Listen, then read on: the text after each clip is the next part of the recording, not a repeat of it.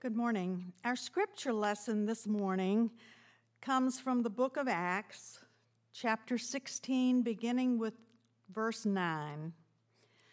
During the night, Paul had a vision. There stood a man of Macedonia, pleading with him and saying, Come over to Macedonia and help us. When he had seen the vision, we immediately tried to cross over to Macedonia being convinced that God had called us to proclaim the good news to them. We set sail from Troas and took a straight course to Samothrace. The following day to Neapolis, and from there to Philippi, which is a leading city of the district of Macedonia and a Roman colony. We remained in the city for some days. On the Sabbath day, we went outside the gate by the river where we supposed there was a place of prayer, and we sat down and spoke to the women who had gathered there. A certain woman named Lydia, a worshiper of God, was listening to us. She was from the city of Thyatira and a dealer in purple cloth. The Lord opened her heart to listen eagerly to what was said by Paul. When she and her household were baptized, she urged us, saying, If you have judged me to be faithful to the Lord, come and stay at my home. And she prevailed upon us. This is the word of God for the people of God.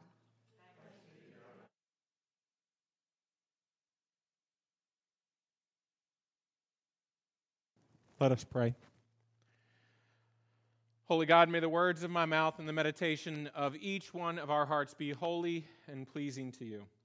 That through your words for us this day, we would know and grow more in your love. In your Son's name we pray. Amen. I invite you to take out your notes page there as we get our time started this morning. If you are joining us online, uh, there is a link to our sermon notes if you want to open that and follow along. As always, you have the scripture this week again, yet again, you have the entirety of the scripture that was read for us this morning, as well as you have a little bit of white space again. I think I'm being a little bit too generous to you all by giving you all this white space to take your own notes on how exciting that you all have that space. No, uh, if, if you desire to, to maybe jot down your own thoughts that you take from this sermon, please feel free to use that white space or any space anywhere else on your bulletin to, to take with you what you need to take with you for your own devotional time or to help share this message with others. you know, I've often been accused before of maybe being a little too critical of the church. And I have to say that it's really because I love the church that sometimes I'm critical of it. I love what God is trying to do. I, I love what God is seeking to build in the community and in the kingdom that is the church, that is the body of Christ. Friends, I love the church. But, friends, the church is imperfect. My critique is never meant to be one's, one of hating the church, but I think it expresses the love that I have, that I want the church to be perfect. And thereby, I notice things that we as a community can work on. So now you may be wondering, Pastor, where are you going with this? Because you read a verse about a woman named Lydia today. but as I reflected on this scripture, my mind immediately went to and thought that as a church, we could do a better job about raising up leaders, about instilling within the hearts and spirits of all who come into the midst of this community that they can and have a place to lead in this community. To teach our communities that leadership is not a box that you fit into, but it is a calling that God places upon our lives. This is an honest reflection about what God call, about who God calls us to be and how we can be community better together. And that begins with how we train, build, and transform leaders within our midst. And it even continues with who we invite along that journey. Now, I chose to speak about women in the Bible because I think as we've lifted up, we see that women in Scripture present for us a good study in biblical diversity because they exist and they lead in a time where their leadership may not have been something that was looked favorably upon. And especially in these eight women that we have looked at, we have seen examples of women who have stood up for their faith as individuals and through their leadership have helped to build what God is trying to do. And it shows us as a church. No matter what gender identity we identify with, no matter what role we seek to play in the church, it shows us that we not only have a place to be in a church, but that we have a place to stand up for our faith and to lead the church. And so, what I'm saying is, church, I think we can do better. And I think it's a passage like this in the book of Acts that teaches us this reality. Because for this time and for this biblical period, Lydia is not your prototypical leader. She is not your Peter. She is not your Paul. She is not your James. She is not your John. She is Lydia. And she brings a completely different skill set, a completely different offering of gifts that will produce great fruits of the Spirit, as we will see. But because of Paul and Timothy's ability to recognize within her a willingness of heart and spirit to not just listen to God, but to be an active leading disciple in the church. They create an opportunity for this community to grow beyond anything they could have ever imagined. I mean, imagine if Paul and Timothy decided not to listen to Lydia because she was a woman. Or imagine if, because of her place in society, they decided that they needed to talk to her husband before they baptized her. No, instead, we have Lydia, a strong, brave, courageous, passionate woman whose love for God brought her not only to the waters of baptism, but to be a leader in one of the biggest Christian communities in biblical times. The image of leadership we gain from Lydia is one of humble adoration and fierce determination as she seeks to guide others and show her own faith. And these are leadership qualities that we latch on to today as we seek to do the work of God in our community.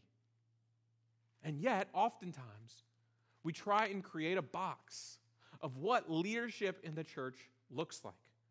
We often try and say you have to look like this, you have to act like this, you have to do this certain type of thing in order to lead in the church.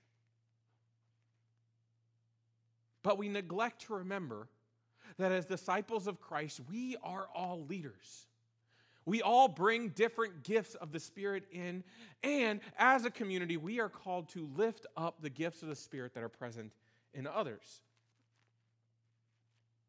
And so we look at Lydia as an example of leadership, as, as an example of allowing people to lead in the way that God calls them. And it teaches us these two lessons of recognizing our own spiritual gifts so that we may feel comfortable leading, and also lifting up the spiritual gifts of others so that they may be comfortable leading as well. And so we start here with who is Lydia? Who is Lydia, and why can she claim this sort of title as early church leader?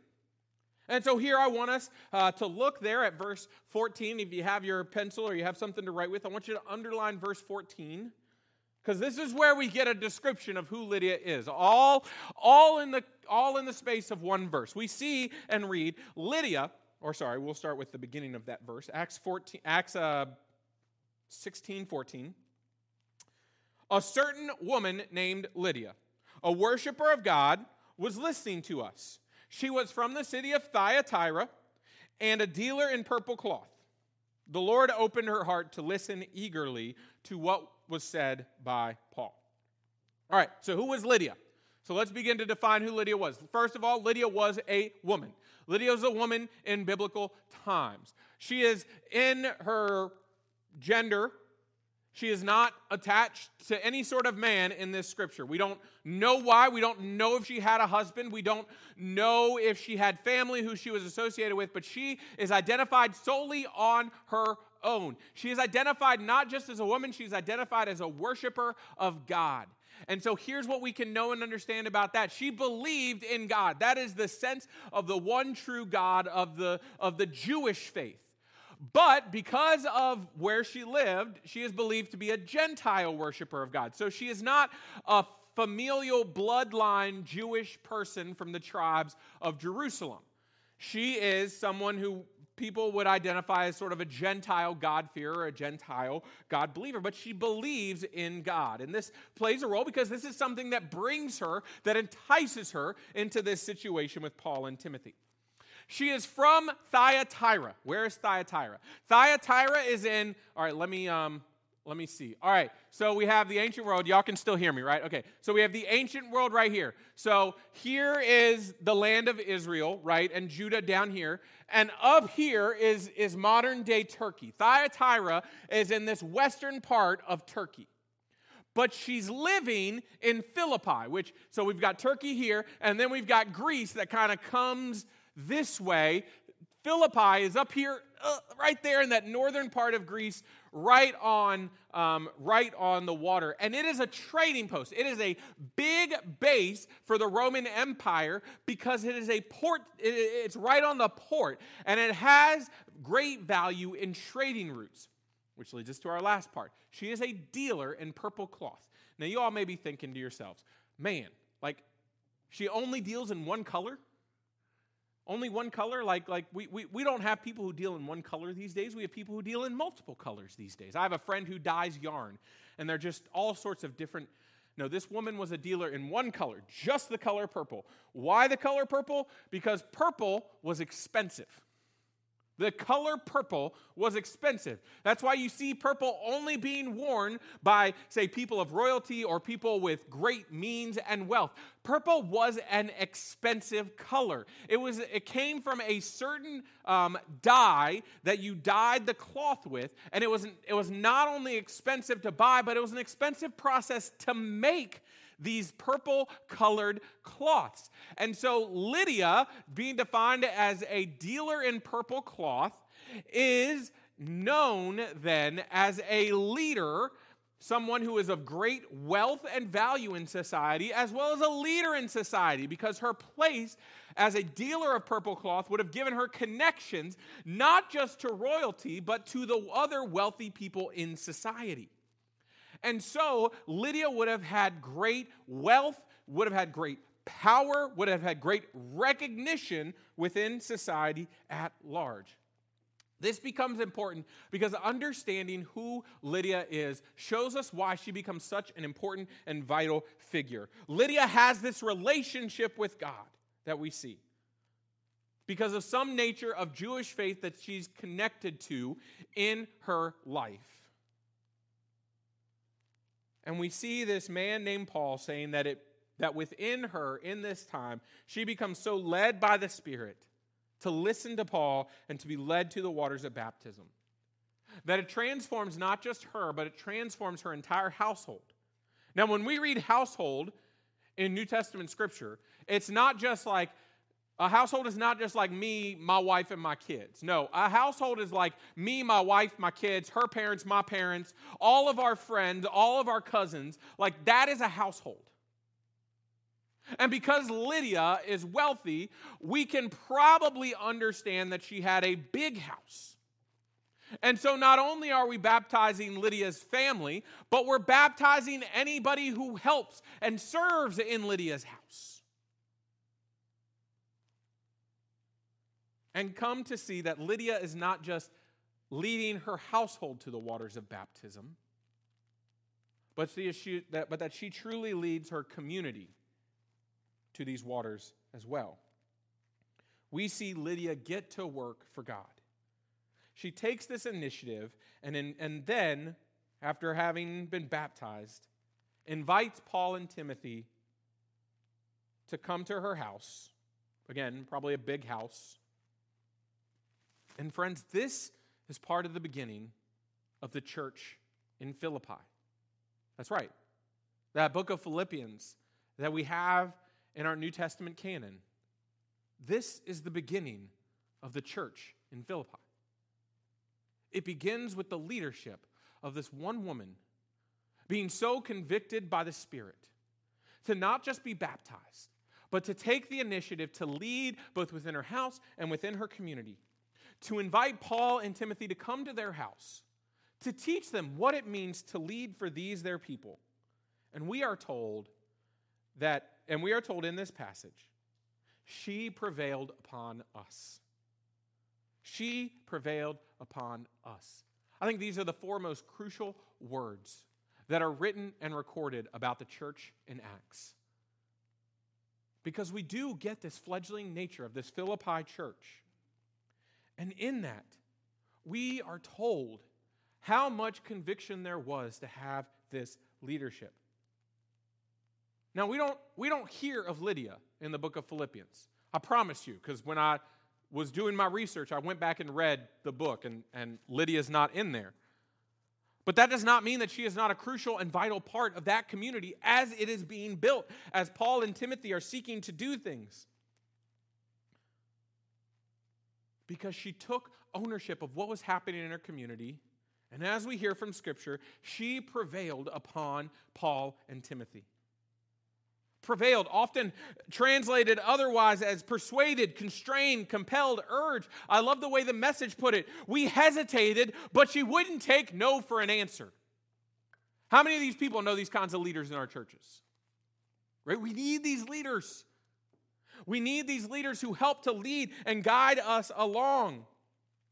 Now, what did Lydia do? Well, we don't really know the specifics. But for me, all that matters is that she led. She took the initiative to give space.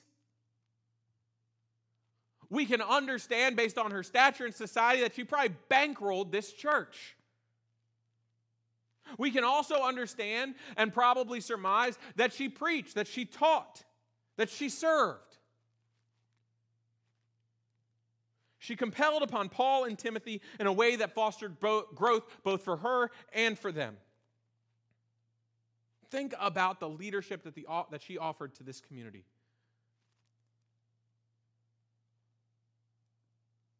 All begun with the waters of baptism and the conviction of the Spirit. And all because Paul and Timothy, in their teaching and leading in the Spirit, empowered her to do such. for us to embark on a journey of what it means to live as baptized, per, baptized persons. Our baptism pushes upon us the initiative to find a place within our church community. Friends, faith is not just sitting idly by and doing nothing. Faith is not just sitting and worshiping. Faith is not just coming to Bible study. Faith is being an active participant in the life and in the community in the name of and for God. You see, God has so much planned for each and every one of us, and someone like Lydia shows us this reality. It's brief. Right? Really, really, if we look at it, the impact of Lydia in this passage is only two verses. I really included the rest because I wanted to kind of situate us in the story. But when we are open to God's calling to flow forth from our community, we recognize the good that people can bring into our communities when we when we invite them to come alongside. Part of answering our baptismal call is knowing, recognizing, and understanding our spiritual gifts. And part, and, and part of our understanding of living within Christian community is lifting up the gifts of others to be a complete community. We all have different gifts, we all have ways in which we can serve. I do not define someone else's gifts, but I can help to lift them up, to recognize their gifts, and to give and show them where they can serve in God's kingdom. You may have gifts for speaking, you may have gifts for teaching, you may have, friends, you may have gifts for organizing. And if you have gifts for organizing, please call me. because I got an office that, no, I'm just kidding. Friends, we all have different gifts. We all have different abilities that we can bring into the life of the church. And it is up to the church, the church that exists, and the persons who are already leading in the church to foster those gifts in those who are coming in. And to give others the space to lead themselves. Leading in the church is not one way, it doesn't fit into a box. You are not more of a leader because you do something in one respect. I am not more of a leader because I am your pastor. We are all leading together as a community. We all have different roles and tasks, and God places within each of us. Lydia and her whole family are baptized. And once they are baptized, it falls upon, it falls upon them to begin to understand how they will live out their baptism how they will live out their baptism, both in their church community and in the greater community. And we have this same wrestling in our lives as well. We must be willing to embark on that adventure, to be part of that deep, discerning understanding of what it means to be leaders in our church community. And then also to lift up other leaders. This is the twofold nature of this passage. Because as we look and as we see the way this passage unfolds, we see both of these natures. We see the way in which Lydia is lifted up as a leader, and we see the way in which Paul and Timothy foster leadership through her and allow her to lead. Allow her and give her the space to do what God is calling her to do. So that as she comes and leads the church, she fosters new leadership within the church that helps to build God's kingdom. We must show and embody for folks that not only are they welcome in this space, not only are they welcome to come through that door and worship with us, but friends, they are welcome to come and to be a part and to lead in this community in whatever ways God is placing upon their hearts to do so. And in our role, we must be willing to walk with them, to unpack, to be a part of their faith journey. We get this amazing example in the birth of the, Phil- of the community here in Philippi of what it looks like both to be called and to help others understand their calling. And so we do this twofold. We do this by living into our own calling. Right? What is God calling you to do? How is God calling you to lead? And friends, if you need to talk with someone about that, I'm always here. My phone's on. I may not, all, I can't promise I will always answer it, but like if you leave me a voicemail, I'll get back to you pretty quickly. I promise. You have friends who are sitting next to you in these pews. You have a community to help you unpack that calling from God. And then you have the other side the side that becomes so much more and so much more beyond your own calling, but you have the calling of others. Right? What spiritual gifts do we see and know in others? How can we help to unpack those spiritual gifts in a genuine and authentic way? We don't attach biases to spiritual gifts, we allow God to fill from us to help to unpack these things. And how do we encourage these people to lead in the church and in the community? This is how we live into the perfect embodiment of God's kingdom. And this is how we continue to grow as a church by both leading and encouraging others. Amen.